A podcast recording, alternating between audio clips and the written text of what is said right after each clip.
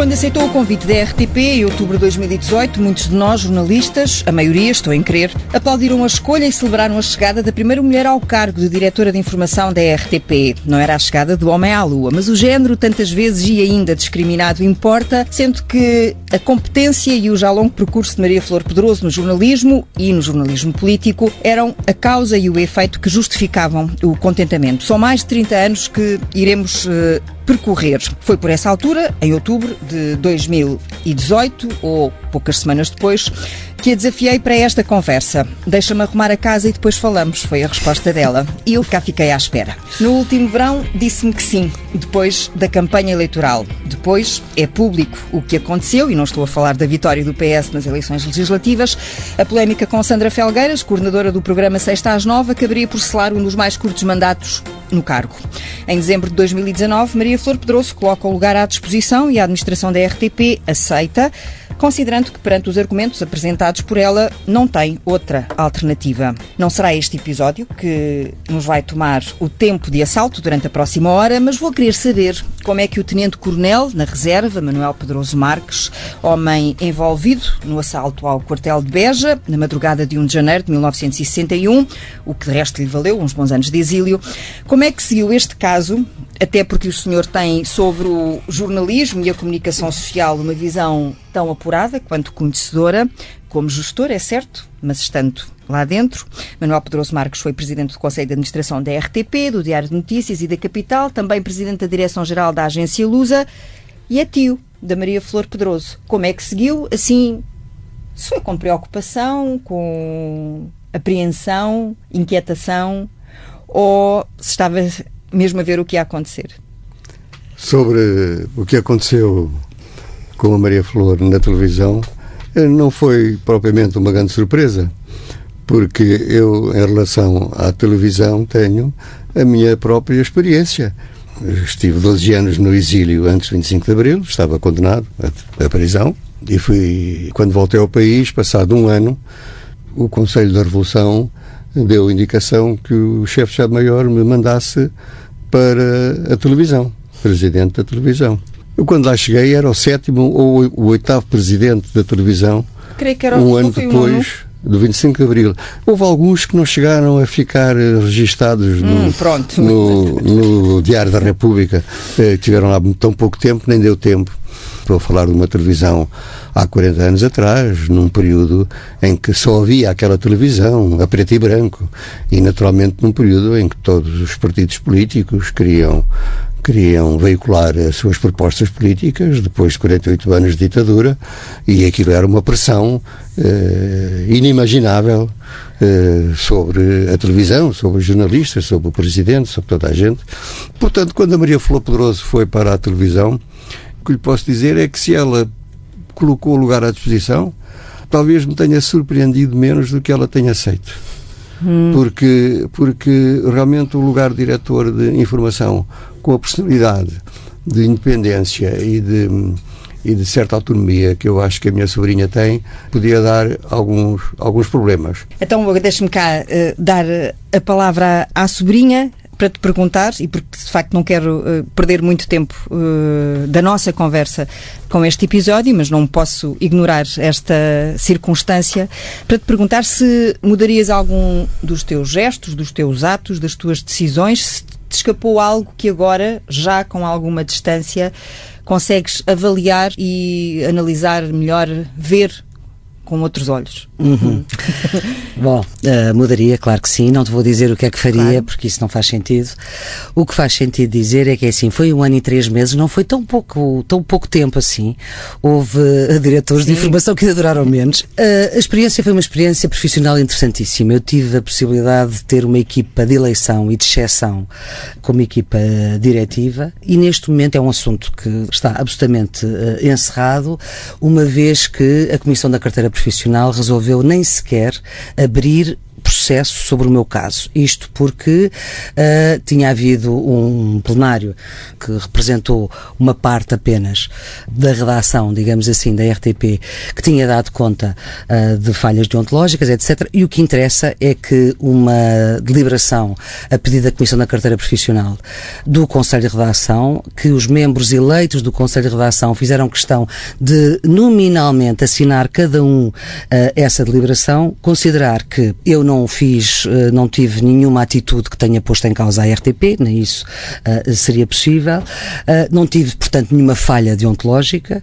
E depois que não ficou provada qualquer interferência política nas decisões que a direção que eu liderei tomou, nem isso podia acontecer, sendo editora de política da Antena 1 durante 15 anos, sendo repórter parlamentar durante 26 anos, conhecendo muito bem o fenómeno político, conheço muito bem alguns dos políticos que estão uh, em funções e, portanto, seria impensável da minha parte, uh, aliás, até da parte deles, uh, pensarem que poderiam ter algum grau de influência sobre decisões que eu tomasse.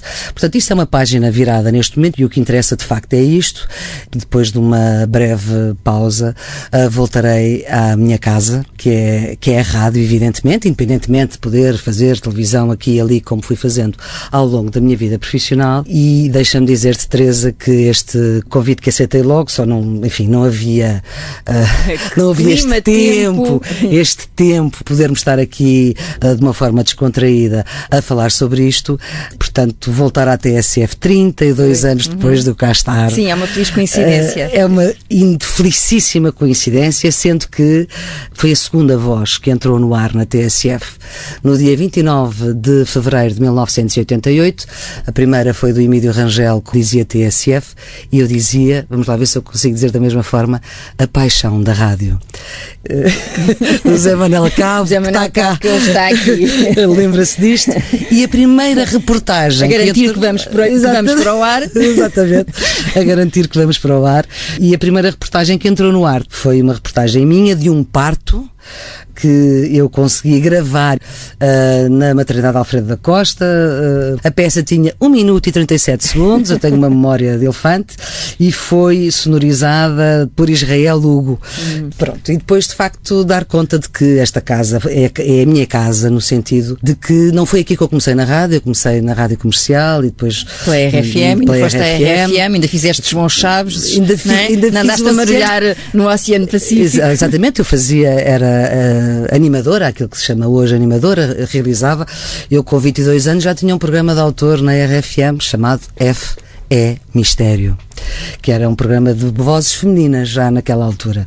A TSF é uma escola, é a minha escola, é a minha escola. Eu só sou jornalista porque existiu a TSF. Provavelmente estaria na rádio, mas não sei se seria uh, uh, jornalista, porque foi, foi uma geração que foi formada pelos melhores.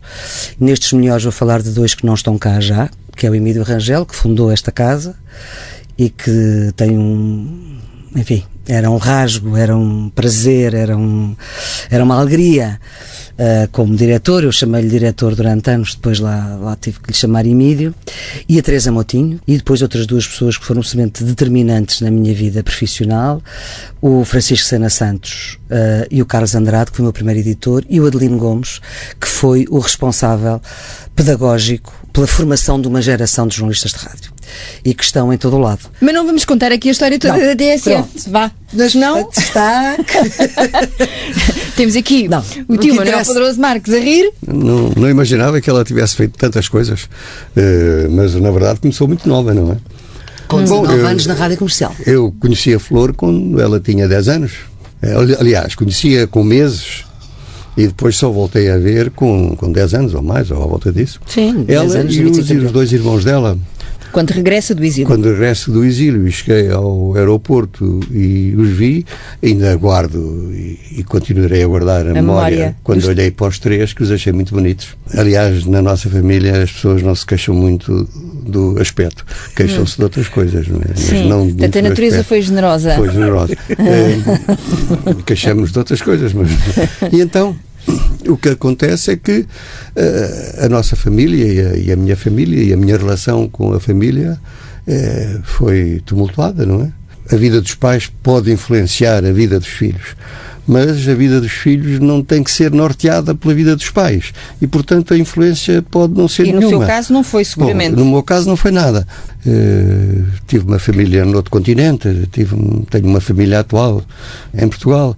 Pois uh, o senhor é que é o responsável pela proximidade familiar entre a Maria Flor Pedroso e o atual Primeiro-Ministro António Costa, dado o seu amor pela jornalista Maria Antónia Paula, mãe do atual Primeiro-Ministro, e portanto quando uh, ouvimos, uh, e ouvimos também, uh, ainda voltando ao que falávamos no início, aqueles comentários inflamados e deturpados sobre a relação familiar entre a então diretora de informação da RTP e o Primeiro-Ministro, está tudo errado, porque nem sequer há um vestígiozinho que seja de ADN entre os dois já agora.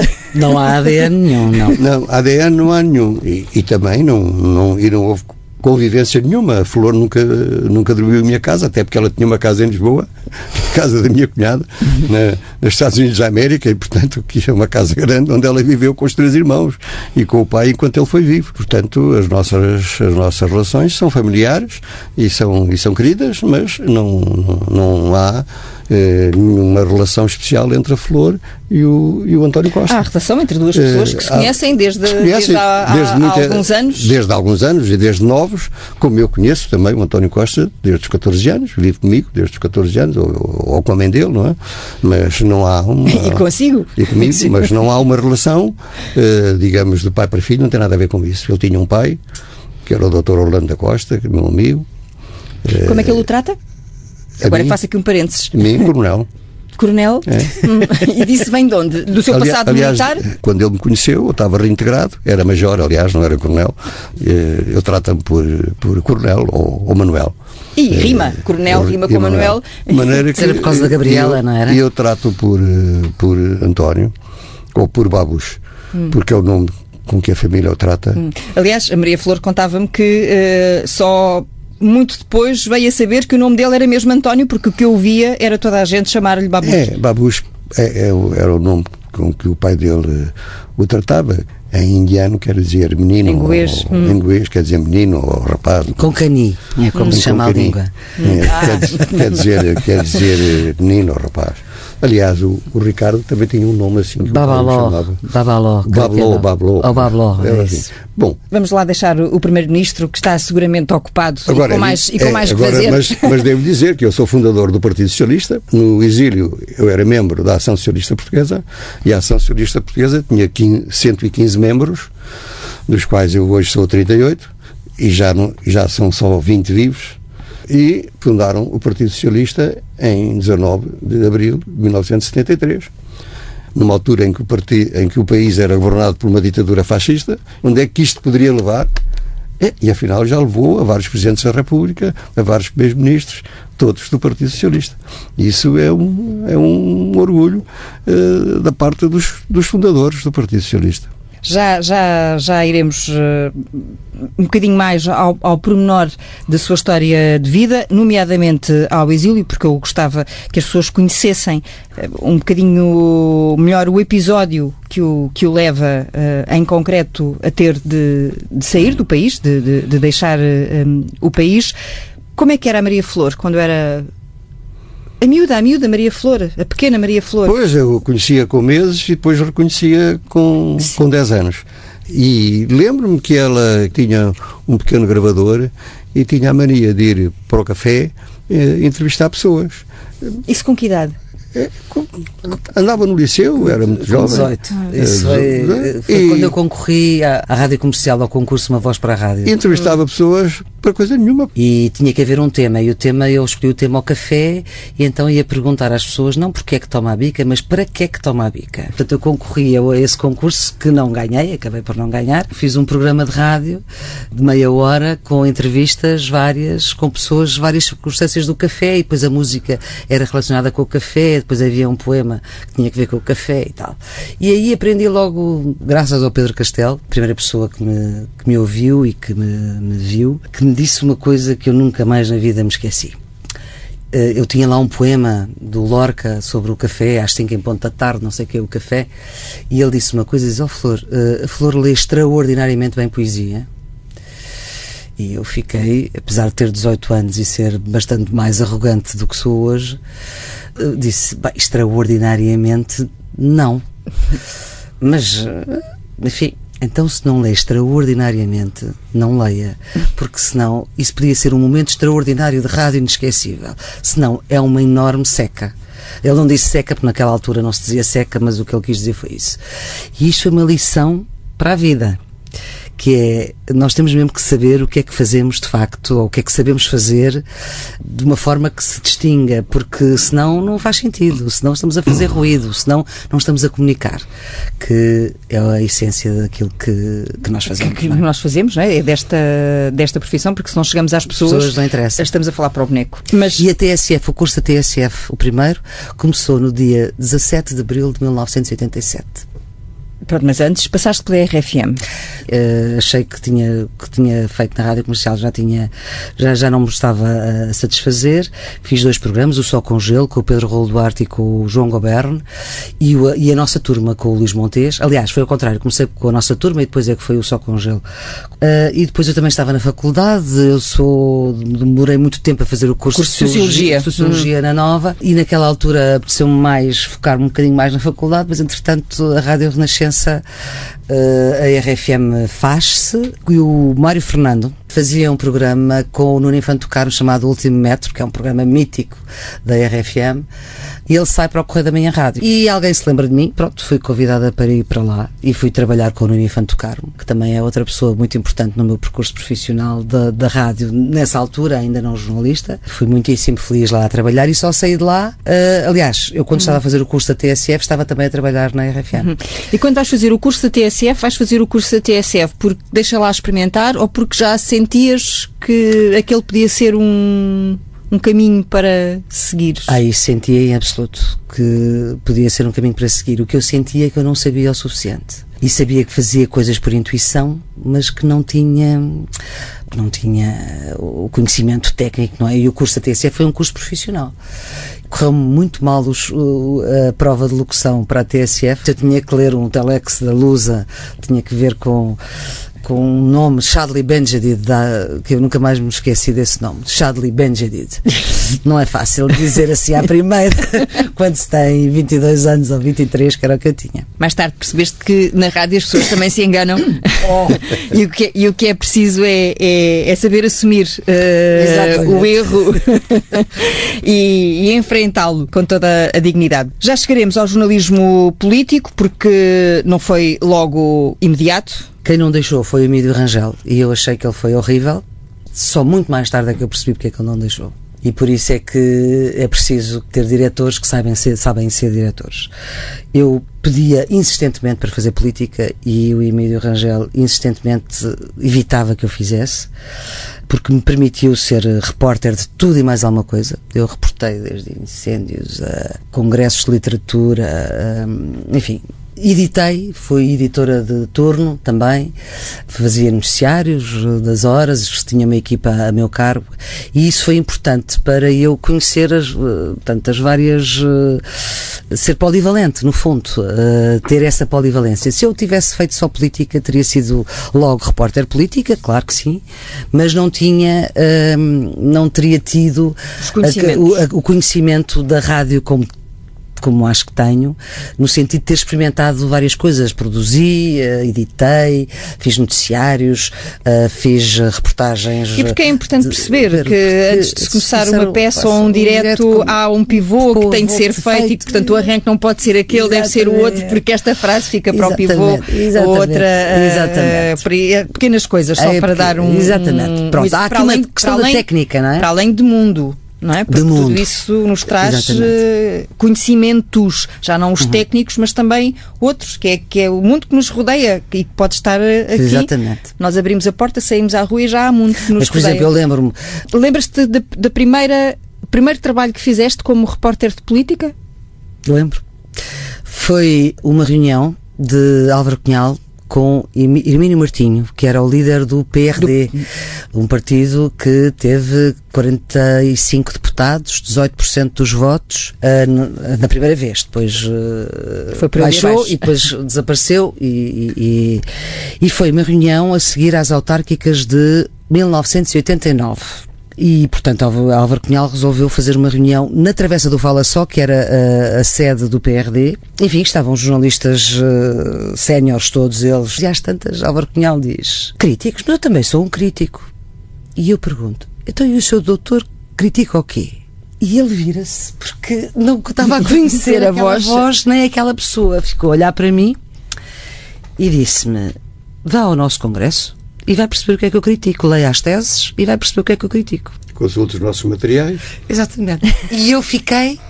E esse som, eu também sou um crítico. O que é que aconteceu logo assim que eu cheguei? Bom, para já eu cheguei aqui à TSF e disse ao Rangel que tinha que ir fazer o congresso do PCP porque o Cunhal tinha dito que eu tinha que ir. E, e, resposta, mas o que é isto? Mas o Cunhal não manda aqui. Foi a resposta de Emília Rangel.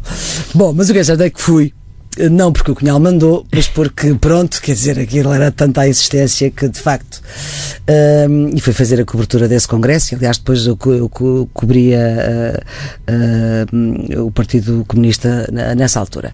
O que é que aconteceu a esse som?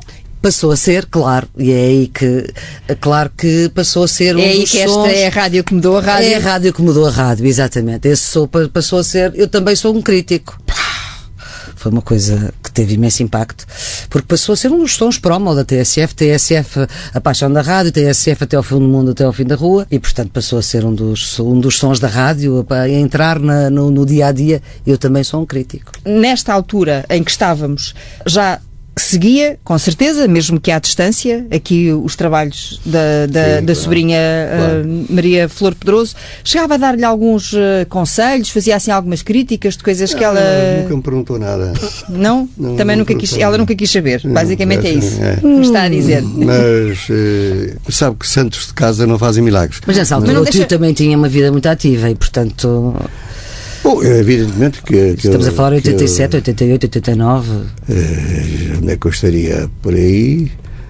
Ah, já, já, já estava, já tinha pedido para passar à reserva. Uhum. Passei à reserva muito cedo, com menos de 50 anos, e depois trabalhei até aos 70 na vida civil, a gerir empresas também ligadas à publicidade, à edição, eh, que foi sempre o, o, um bocado daquilo que eu também no exílio trabalhei, como redator, editor e como gestor foi sempre nestas áreas da comunicação. Hum. Trabalhei na, na enciclopédia Delta Larus, dirigida por Sim, António Aires. Escrevi 40 mil linhas. Eu sei quantas linhas escrevia porque me pagavam a linha. Hum. De maneira que eu sei quantas linhas escrevia. A minha primeira mulher era tradutora, tra trabalhava em casa, basicamente, e eu trabalhava na, na editora Delta Larus. Foram dois anos de trabalho, talvez o que eu mais gostei foi trabalhar no, na redação de uma enciclopédia, porque lia de, muito. De todos os trabalhos que fez na sua vida, esse foi o trabalho que mais gostou? Foi dos que mais gostei, porque lia muito mais do que aquilo que precisava para, para fazer os verbetes. De maneira que foi um, foram dois anos de uma grande instrução pessoal e de uma grande satisfação do conhecimento. O, o que voltei a fazer. Quase o faziam o que esquecer voltei... que estava no exílio? Uh, bom, isso não, porque havia hum. também a componente política que me lembrava isso e as notícias de Portugal que nos faziam eh, chorar e rir ao mesmo tempo, não é? Porque o fascismo é muito ridículo e faz muita, às vezes faz rir pela estupidez, eh, mas ao mesmo tempo dá revolta porque dá uma grande injustiça sobre muita gente, não é? Portanto, há uma duplicidade na, na relação com a ditadura e com, a, e com as ditaduras, porque elas são nefastas, mas ao mesmo tempo ridículas. Eh, todas elas são. Por exemplo, já viu a censura cortar uh, uma notícia que dizia que um operário uh, alemão veio passar férias a Portugal. Porquê? Não fossem os operários portugueses pensar que podiam ir passar férias ao estrangeiro. Portanto, Ora, notícias, queria mais nada. Não era mais nada, não é? Portanto, as notícias eram, eram assim, quer dizer, e a, e a minha atitude perante a ditadura, que se caracteriza por uma fase não só da participação ativa no, no, movimento que ocorreu na ação militar e civil que ocorreu em Beja, porque isso foi uma noite e depois Sim, mas é, mas, mas, foi, mas é uma foram... noite que não, na qual não é preso pela força, enfim, pela prescrição, posso dizer assim, de um certo médico uh, que no hospital o aconselha uh, a ir à sua vida quando vai com o com Varela Gomes. Varela Gomes. Não seria preciso ele dizer-me isso, não é? Mas, de qualquer modo, a minha atitude política uh, não se resume a Beja, porque isso é uma noite da minha vida, resume-se depois mais à perseguição que se seguiu, também se, se preenche com uma conspiração antes de Beja e, e, e depois de Beja, não é? No exílio. Uhum. Uh, e com amigos no Brasil. E, e, antes, de, antes de Beja. Aliás, eu, eu, às vezes penso que até tenho umas certas saudades da atividade conspirativa, porque a gente conspirava só com, com amigos, em princípio, em pessoas em quem se tinha confiança e, pessoas tinham mais ou menos uma, uma semelhança de ideias. Portanto, conspirava-se com pessoas que tinham as condições ideais para serem nossos amigos. Permitia-nos separar o trigo do joio. É, portanto, uh, uh, lembro-me às vezes de atividades conspirativas com amigos e vinculações que se criavam, que é as coisas que tenho mais saudades antes do 25 de Abril. É da atividade é da atividade conspiratória. Olha, Porque... diga-me aqui uma coisa. Falava com o seu irmão tinham conversas sobre Bom, quando, o pai da Maria Flor? Tinha, claro, tínhamos bastantes conversas desde muito novos, éramos muito, eh, muito parecidos, muito ligados. Muito, Aliás, muito, um é oficial do Exército e o outro é oficial da Marinha. Exatamente. E tinham só dois anos de diferença? E, e tínhamos só dois anos de diferença, portanto era, tínhamos amigos comuns, eu herdei quase todos os amigos dele.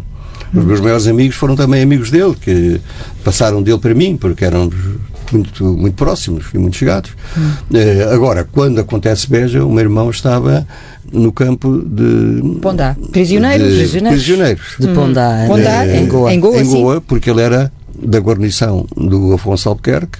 Aí foi um período difícil, principalmente eh, para os meus pais, porque eu entro numa clandestinidade e depois no exílio, e portanto os meus pais sentem-se um pouco como se deve imaginar que dois pais se sentem com os dois filhos, cada um em sua situação particular e muito difícil.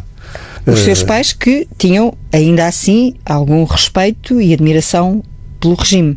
O meu pai é um homem conservador de, de princípios hum. e achava que a, que a tranquilidade do regime eh, garantia tudo, não tinha grandes ambições políticas, nem era um homem versado em grandes conceitos políticos e, portanto, vivia a sua vida normal. Depois há outro aspecto que realmente acontece e que, e que cria umas certas cicatrizes na família, que é depois a morte do meu irmão quando eu estou no exílio. Quando o meu irmão depois já estava em Portugal, passado uns anos, ele morre. Portanto, os meus pais ficam com. Tinhas 5 anos? 4. Ia fazer 5. Uhum. Meu pai morre em junho e eu faço 5 em, agosto. O pai tinha 36. 36, era capitão-tenente. E, portanto, aí foi um período difícil, quer para mim no exílio, quer para os meus pais aqui, a pensar no, na família que teria eh, algumas, algumas cicatrizes de situações Sim. pelas quais eu me sentia responsável também, não é? Também... Como é que se chora a morte de um irmão à distância? Acho que eu, não, eu prefiro não falar nessas cicatrizes. Hum. E tenho é, outras também. Então deixe-me falar, uh, não em cicatrizes, mas num certo busto de Salazar para atenuarmos aqui o, o, ambiente que existia em casa dos seus pais. Era, havia um busto, não sei como é que ele foi lá parar, mas havia um busto, não estava na sala, estava escondido lá para uma prateleira. Mas estava sempre com a porta uh, entreaberta, tio. Uh, uh, e via -se sempre do corredor assim o perfil aquilino do Salazar. Não sei se, Eu via. É. Hum. Se calhar o tio não ligava nenhuma, mas pronto, eu, ligava. Eu não ligava nenhuma, pois. Não sei onde é que foi parar essa, essa estatueta, mas era uma estatueta que dava. O tio já não se lembra da. Ah, mas sei eu.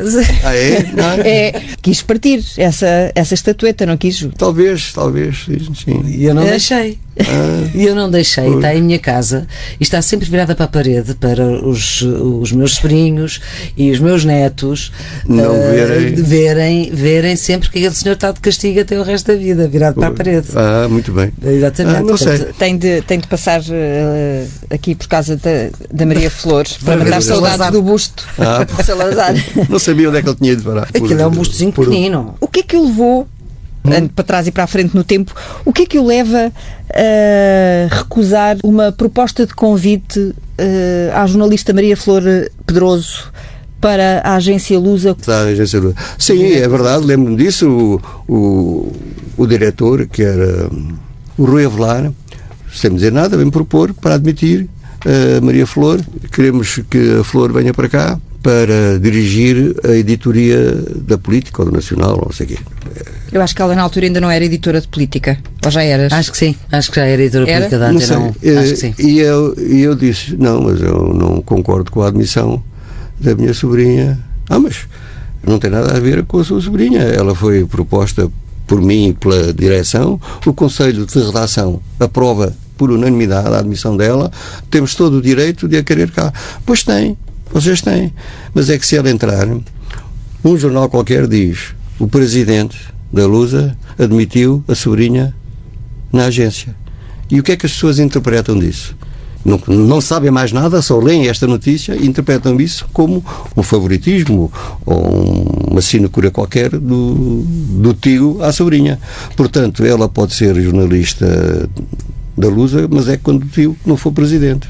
E acabou o assunto. Quem me contou isto foi o tio, e o tio até me contou isto bem depois. Eu não sei se já era editora de política. Eu tenho ideia depois. que não eras, Eu tenho mas, ideia eh, que não, se calhar não era. situando as Mas enfim, mas tempo- já fazia política, isso Sim, sim, isso sim, eh, isso, isso sei que sim, mas Isso pelas minhas contas feitas eh, achei que ainda não não tinhas. O eh, que Rui, ainda o não... Rui Avelar é que era o diretor. Já agora, só aqui um parênteses, a, a mim na RTP tem-me inventaram uma filha. Eu não tenho filhos, eu tenho netos, mas não tenho filhos. Porquê? Porque há uma rapariga na RTP, uma jornalista jovem, que se chama Chama. Mariana Flor. Não, chama-se Mariana Flor e é morena. Ah, e portanto, então, quer dizer, as- se- as quem- pessoas viram quem olhar, entre o nome. Não, disseram logo que eu, a primeira coisa que eu fiz foi pôr lá a filha. Portanto, nós até brincávamos a dizer assim: ó, então, porque nunca mais vens dormir a casa. Bom, mas esta parte tira. É. Olha, então mas eu agora ia usar esta parte para te perguntar.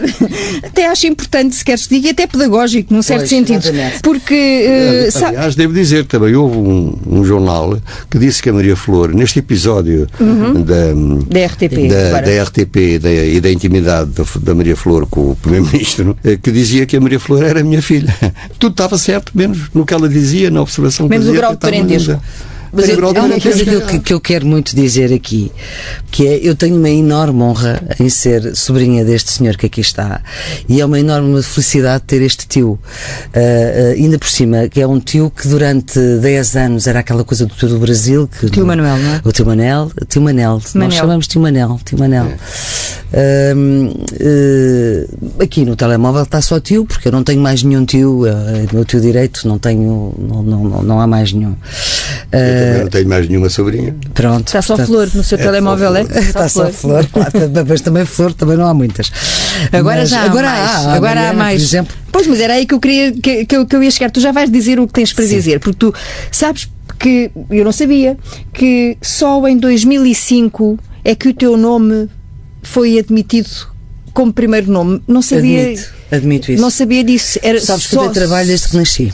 Tinha um pai muito determinado eh, e muito seguro, e uma mãe também muito determinada, porque eu sou a terceira filha, sou a mais nova de três irmãos, Os outros dois rapazes. os outros dois rapazes, e a minha avó, mãe da minha mãe, eh, chamava-se Maria Flor. Pronto, terceira filha, eh, eu, Maria Flor. E, não, e chegam ao registro e o registro diz: não, não, não pode ser Maria Flor, não pode, o senhor não pode, tem que arranjar outro nome para a sua filha, tem que, porque isso é nome de coisa. E o meu pai ficou. E teimou, teimou, teimou. Eu nasço em agosto e só sou registada em outubro. Eles aceitavam Maria Florinda, se calhar. não, deram a, a- há em lista. casa da minha mãe uma lista de derivados de flor, floríptes, como é a Dona Flor dos, e os seus dois maridos, do Jorge Amado. Essa, essa não se chama só flor, chama-se floríptes. Hum, eh, Floripes, Florónia, havia vários, vários derivados de flor. E então meu pai teve que arranjar três Marias Flores vivas. E além da minha avó, havia mais duas eh, Marias Flor e, portanto, deram o nome e, portanto, eu pude chamar Maria Flor. Portanto, só a partir de três é que era possível Uh, só existir uma quarta. Exatamente. E aí eles disseram, ok, não, a partir de mim toda a gente se pode chamar Maria Flor. Porque isso eu lembro, a partir de mim, a partir de mim não, a partir do meu pai, a partir da, da- da determinação do meu pai e da minha mãe, mas enfim, foi o meu pai que tratou disto, fez uma exposição ao Ministro uh, da Educação na altura, que eu por acaso não sei quem era, em 64, mas deveria ser um ministro fascista qualquer, que, enfim, lá se condueu com a determinação, porque eu não sei que nome é que eu. Te... Ah, eu sei, era Catarina. Mas era já em última análise. Ah, Eh, e- E se fosse homem, chamar-me-ia Nuno. Ah. Mas não sou. e, e porquê que há essa circunstância de o nome do teu tio e o nome do teu pai, os apelidos, Sim. neste caso, se terem trocado pelo, pelo caminho? Porquê que um é Manuel Pedroso Marques e o outro, o outro era é Vítor Marques Pedroso? Somos filhos do mesmo pai e da mesma mãe, mas realmente no, Porque foi no o... registro, o, eu nasci em Lisboa, e o meu irmão nasceu em Pedrógão Grande, em casa dos, uhum. dos meus avós. E lá registaram dessa maneira e eu quando nasci registaram porque acho que foi o pai uh, foi o avô uh, que se chamava Vicente Marcos Pedroso pelo menos a mãe sempre contou a história assim pois. se eu me chamo Vicente Marcos Pedroso o meu filho é. chama-se Vitor Marcos Pedroso portanto tu, tu o serias Maria Flor Marques exatamente Inglês poderoso. Ai, não soa bem. Não soa bem. Não agora, assim, agora não, é que, não, não, é que soa mal. Agora não. mas, mas sabes, quando eu comecei assim, na rádio não criou o poderoso. Quando eu comecei na rádio. Queria só Maria Flor? Maria Flor. Ai, o nome tão bonito. Pensava que era um nome artístico, para já. uh, eu disse, não, não, era, é, mesmo assim e tal. Uh, e, e, eu fiz muita, com 18 anos, fiz muita questão, não, não, peço desculpa, mas o meu nome é Maria Flor Pedroso. Porque naquela altura havia aquela mania das mulheres na rádio não terem apelido. Hum. Era a Maria Elisa, depois mais tarde veio utilizar Domingues. Era a Maria Leonor, ainda por cima Maria Flor. E Maria Leonor era muito. Sim, a, a sonoridade era, era muito, muito, parecida. E portanto eu fiz muita questão e portanto fui sempre Maria é, Flor é, Poderoso. Desde... Estou-me a lembrar, as mulheres na rádio tinham só o nome, o primeiro nome. É, exatamente. Hum. E eu não quis. O tempo está a voar. Pois já deve ter voado. Já, já deve ter voado, mas há alguma, algumas das coisas que aqui conversámos, as pessoas prova muito provavelmente só vão ouvir na versão de, de podcast e, no, e na página da TSF. Para o ar, uh, eu vou peneirar uh, esta conversa que não quero terminar sem falar. Um, de duas pessoas que, indo à, à, política, que eu julgo serem determinantes no teu percurso uh, político, não porque tenham tido um papel uh, decisivo na tua forma de estar ou de trabalhar, mas porque em determinado momento uh, te fizeram refletir e, e querer ir mais longe. Lucas Pires por ser protagonista da tua primeira campanha eleitoral e por te fazer ver uh, a necessidade de estar uh, parado durante as tardes de, de campanha. Né? Tenho Precisava de pensar. De semana falei nisso. uh, foi a minha primeira campanha eleitoral. eu era a única estagiária, digamos assim, se bem que na TSF nós não tivéssemos esse estigma, porque éramos todos e, portanto, não, nunca me senti estagiária, mas era a mais nova de todos e tinha o Adelino Gomes, por exemplo, a fazer a campanha pela Antena 1. E então o que é que aconteceu? Aconteceu que uh, Lucas Pires, uh, isto era uma campanha para o Parlamento Europeu, uh, 89, e Lucas Pires só fazia, uh, tinha ações de campanha até, tanto manhã e hora, até a hora do almoço, portanto, almoços, e depois, fim de tarde, de noite, sessões de esclarecimento, e a tarde era uma tarde livre. E o, é o Adelino até que o Insta, claro, era mais velho, era o jornalista mais credenciado ali, e é o Adelino Gomes que, que tem a iniciativa de dizer, isto não pode ser, nós temos que ter aqui coisas para fazer à tarde, e, e coisas para contar, etc. E então pronto, fala com, com, com Francisco Lucas Pires e, e ele uh, diz, sim senhor, então vamos tomar, uh, vamos tomar um lanche, vamos lanchar às 5 da tarde em Ponte de Lima, uh, no Café Central de Ponte de Lima, num sítio absolutamente, ainda me lembro da, da, daquela paisagem, Ponte de Lima, uma, uma terra lindíssima.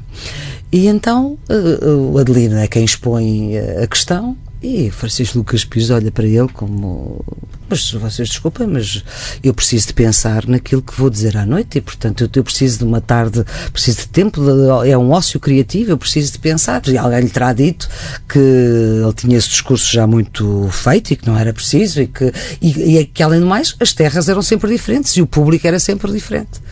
E ele diz: Pois é, o público é sempre diferente, mas vocês são sempre os mesmos. E aí ficámos todos, metemos todos a violinha no saco e continuámos a ter tardes também de ócios criativos uh, e, e, a cobrir, fazer a cobertura daquela campanha que foi uma, uma aprendizagem fantástica, não podia estar melhor rodeada. Eu ainda por cima não ia com carro, portanto eu ia sendo. À boleia? Uh, ia à boleia, era, era o consumo dos solitários, como, ia apanhando boleia, apanhei de todos.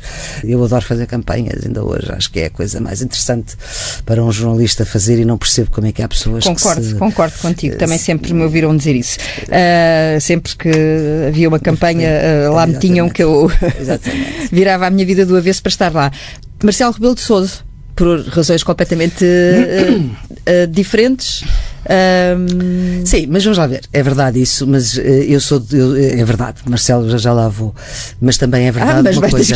Vou, ter, vou, vou, muito rapidamente, só para dizer o seguinte, e acho que é importante, estando o tio aqui, acho que é bastante importante. Em minha casa sempre se falou de política, uh, sempre a questão. sempre se falou, uh, e o facto de ter um tio exilado, obviamente, que me fez. claro que não era com, com 10 anos, por exemplo, eu lembro-me que no 25 de Abril tinha 9 anos e lembro-me, havia a manifestação do 1 de Maio que passou ali ao pé de casa, da minha casa, que era nos Estados Unidos da América, um andar alto e estava a rua toda cheia e eu lembro-me da, da mãe dizer que se isto for para o lado bom, o tio Manel pode voltar. Uh, e, portanto, era uma coisa. É, é a primeira coisa. Além de. Lembro-me do 25 de Abril, uh, exatamente, mas depois lembro da minha mãe dizer isto. Se isto for para o lado. Porque naquela altura, naqueles primeiros dias, não, é? não se sabia ainda. Quer dizer, claro, não, havia, não havia informação. Uh, não tínhamos informação nenhuma e, portanto, nem sei se a mãe falou, pois, se eu... não falou. Naquela altura, o Brasil era longíssimo, não se telefonava, escrevia-se, enfim. Não havia, era, era, não havia telemóveis, o mundo era completamente diferente. Nem internet. Nós nunca fomos visitar o tio ao Brasil os avós foram, mas, mas, nós nunca fomos, não havia possibilidades também para isso. Uh, e, portanto, um, lembro-me disso. Portanto, ah, espera, então isto, há aqui qualquer coisa, pronto. Mas isto é uma miúda de 9 anos. Uh, Marcelo Rebelo de Sousa é o político que eu conheço melhor, evidentemente. Eu nunca estive com nenhum político durante quatro anos, todas as semanas, a falar com ele em on e em off. Uhum. E, portanto, uh, foram quatro anos de trabalho. Entre 2006 e 2010? 2010 exatamente, entre 2006 e 2010. Foi uma experiência que eu gostei bastante de fazer. Um, gostei muito de trabalhar com ele e foi um trabalho. Um, ele nunca me disse uh, tem que me perguntar isto ou aquilo. Uh, nunca o fez, nem nunca o faria. Uh, o que nós combinávamos eram os temas. Uh, quando eu não percebia porque é que o tema estava a aparecer, uh, ele, uh, eu perguntava o que, é que, o que é que quer dizer, que é para eu perceber, porque, porque ele tem informação que eu não tenho. às vezes a informação dele era melhor que a minha, outras vezes não. e só me lembro de uma vez, não vou dizer com quem, porque já nem me lembro exatamente o que, é que era o assunto. Eu queria fazer uma, uma pergunta sobre um determinado assunto e ele respondeu para a semana. E eu, na semana seguinte, insisto, o professor, naquela altura, aliás, tenho quase dificuldade em chamar presidente, porque é professor, uhum. não é? Professor, temos que falar disto. E ele diz, para a semana. Uh, e portanto aquilo adiou. Uh, e depois já não fazia sentido falar do assunto. E já não me lembro. Não era assim nada especial, mas foi uma única coisa. Portanto, liberdade total. Uh, nunca, e sempre que eu queria, olha, temos que falar deste assunto, ah, é verdade e tal. Uh, portanto, nunca tive, nunca, nunca tive nenhuma, ou seja, aquilo foi um, foi um, um programa um, que obviamente era de, um, de, uma pessoa com. Ele gostava muito de se, de se, mostrar independente, mas obviamente ele brincava com ele, quer dizer, independente, independente do seu ponto de vista. uh, mas, mas pronto, mas havia aqui uma necessidade também de explicar e eu tinha muito essa necessidade de que as pessoas percebessem de que é que ele estava a falar e portanto eu, eu, eu introduzia sempre. De preparar. De preparar uh, em absoluto. Claro. Me preparar em dizer, absoluto. Essa necessidade é permanente, é mas, permanente. Uh, mas quando tens alguém que sabes que te pode surpreender. Exatamente com Exatamente. tirar uh, um assunto da cartola, cartola, e mais. E fazia tu, é, isso. É, ele dizia, já respondi à sua pergunta, mas antes ele sabia que isso me punha furiosa. mas pronto, eu tinha que dizer, mas a minha pergunta, mas o professor, o que eu perguntei foi isto. E ele também sabia que lá tinha que ir. Hum. E, e ele portanto... chama-te sempre Maria Flor Pedroso ou assim com o microfone fechado é, é mais. Bom, as pessoas uh, sabem, sabem chamam-me Flor normalmente, uh, às vezes com diminutivos, outras vezes sem. Uh, uh, temos uma relação profissional e é muito engraçado que quando ele me convidou, ainda eu era editora de política da Antena 1, só que na circunstância. Às conversas com jornalistas conversas, no Palácio de Belém. Ele disse sim. uma coisa que eu disse logo: ah, está a brincar comigo, mas como é óbvio, que é que se que o fator de ponderação, se ele se recandidata ou não à presidência, é saber se eu ainda faço entrevistas ou não porque ele diz que, uh, e foi ele que o disse, está, está publicado, Sim, que, se, se, se que foi a entrevista, mais, a entrevista mais difícil que aconteceu, que lhe fizeram durante a campanha, durante a campanha no, na pré-campanha, foi, foi, a minha, porque aquilo, hum, aquilo nunca mais acabava. Pensar, mas isto nunca mais acaba. Ah, ele mais... bufava, eu, eu, eu via, ele bufava, ele estava furioso. Pronto, então olha, acho que ele vai, vai, uh, vai ter de contar com esse convite, não é? Para uma próxima entrevista. On verra. veremos, veremos. Manuel, posso uh, perguntar-lhe porque que queria ser pescador ou marinheiro quando era pequeno? Olha, não sabia. Não. Porque é que, quando lhe perguntavam o que é que tu queres ser, Manuel, uh, quando fores grande, pescador ou marinheiro, gostava muito do mar? Sim, o mar atrai-me. Gostava do mar. Eu tenho pena de nunca ter tido um barco. E já estou velho para ter. Oh, agora já me estragou o fim. Eu ia lhe perguntar se já tinha o barco. Não, não tenho. Mas eu dei isso uma, disse Mas isso eu não vez, sabia era disto. Disse isso uma vez numa entrevista. Pois disse, há, também, há, há, também há, quase altura, 20 anos. Também houve hum. uma altura em que, eu, em que eu gostava de ter um cavalo. Ah, e então, e com, o cavalo ia até onde? E também nunca tive. Mas disse, então, e se tivesse um barco, pronto? Uh... Era um ah, barco muito pequenino para andar junto à costa. Só não, junto à costa? Não sou marinheiro de alto mar era um... E se andasse junto à costa e convidasse a sua sobrinha Maria Flor Pedrosa, a sua única sobrinha, não é? É. Sim. Para um passeio, levava até onde? Até onde ela quisesse. e até onde é que tu querias ir? Epá, então, isto estava aí para ali. Onde é que eu queria ir de barco? Eu adoro mar também e adoro, e adoro, e adoro barcos, navios. Um, até onde é que eu queria ir? Agora?